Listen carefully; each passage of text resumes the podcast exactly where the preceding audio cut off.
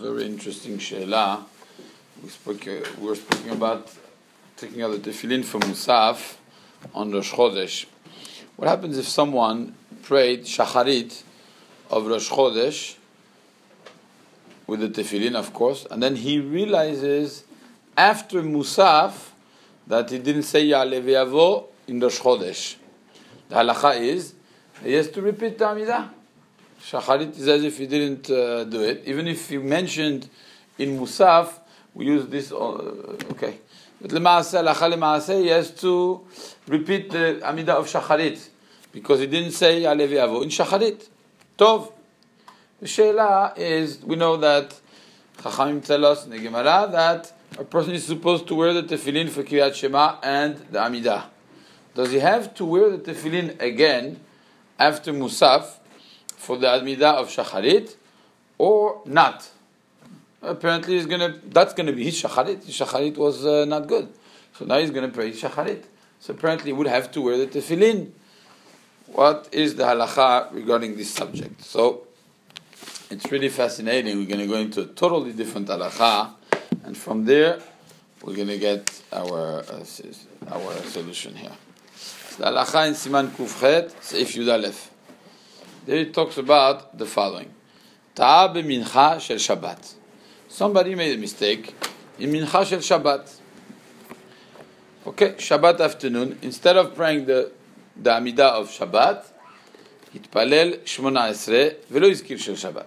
He prayed the regular Amidah of Chol. He did mention Shabbat at all. Okay, what is the halacha? מתפלל במוצאי שבת שתיים. he has to say two Amidot Omotzei Shabbat. Right? He didn't say, he said Mincha wrong, totally wrong. He didn't mention Shabbat. So Motzei Shabbat is going to have to say two Amidot. There's only one problem. The Amidah of Motzei Shabbat is copy paste the Amidah that he said in Shabbat afternoon. Same thing. So if you claim that the Amidah of Motzei Shabbat is going to be fixing the Amidah of Shabbat afternoon, by repeating exactly the same wording, it's going to be a little interesting. So says the Shulchan Aruch, "Yitpalel ota b'torat nedava." He has to pray it, the Torat Nedava, which means in case he didn't have to repeat it, it should be like a present. Why is this? He does or he doesn't have to. Says the Mishnah Berurah. He explains because there's a big machloket. There's a machloket between the Tosfot and the Chachme Provinza. According to the Tosafot, they say, En sarich lachzor. He doesn't have to be chozer. Why? He already prayed Shmonesre on Shabbat. He just forgot Shabbat. If you're not going to fix what he forgot, then don't repeat the Amidah. What are you really doing here? He prayed. It's not that he didn't pray. So Tosfot are learning that when you pray, but you forgot something, but you have the regular format of the Amidah, but you forgot to mention Yalev Yavot, mention Shabbat, whatever it was, you still you are still considered that you prayed your Amidah. You prayed the Amidah, you forgot something. If you could fix it, good. If you can't fix it, you prayed the wrong thing, but you prayed. It's called tefillah. Chachme Provinza, you say no. Whenever you say Amidah, Sviralehu, Mashit Palesh שהתפלל שמונה עשרה בלא שבת, כאילו It's as if you didn't pray at all. Oh, if you pray the wrong Amidah according to this Shita in the Rishonim, it's as if you didn't pray at all.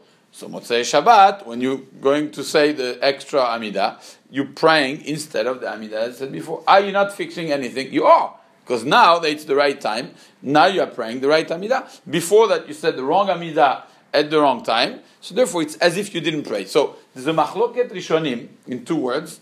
If when you pray the wrong amidah, if you didn't add what you were supposed to add, is it considered that you prayed but you're missing something, or it's considered that you did not pray at all?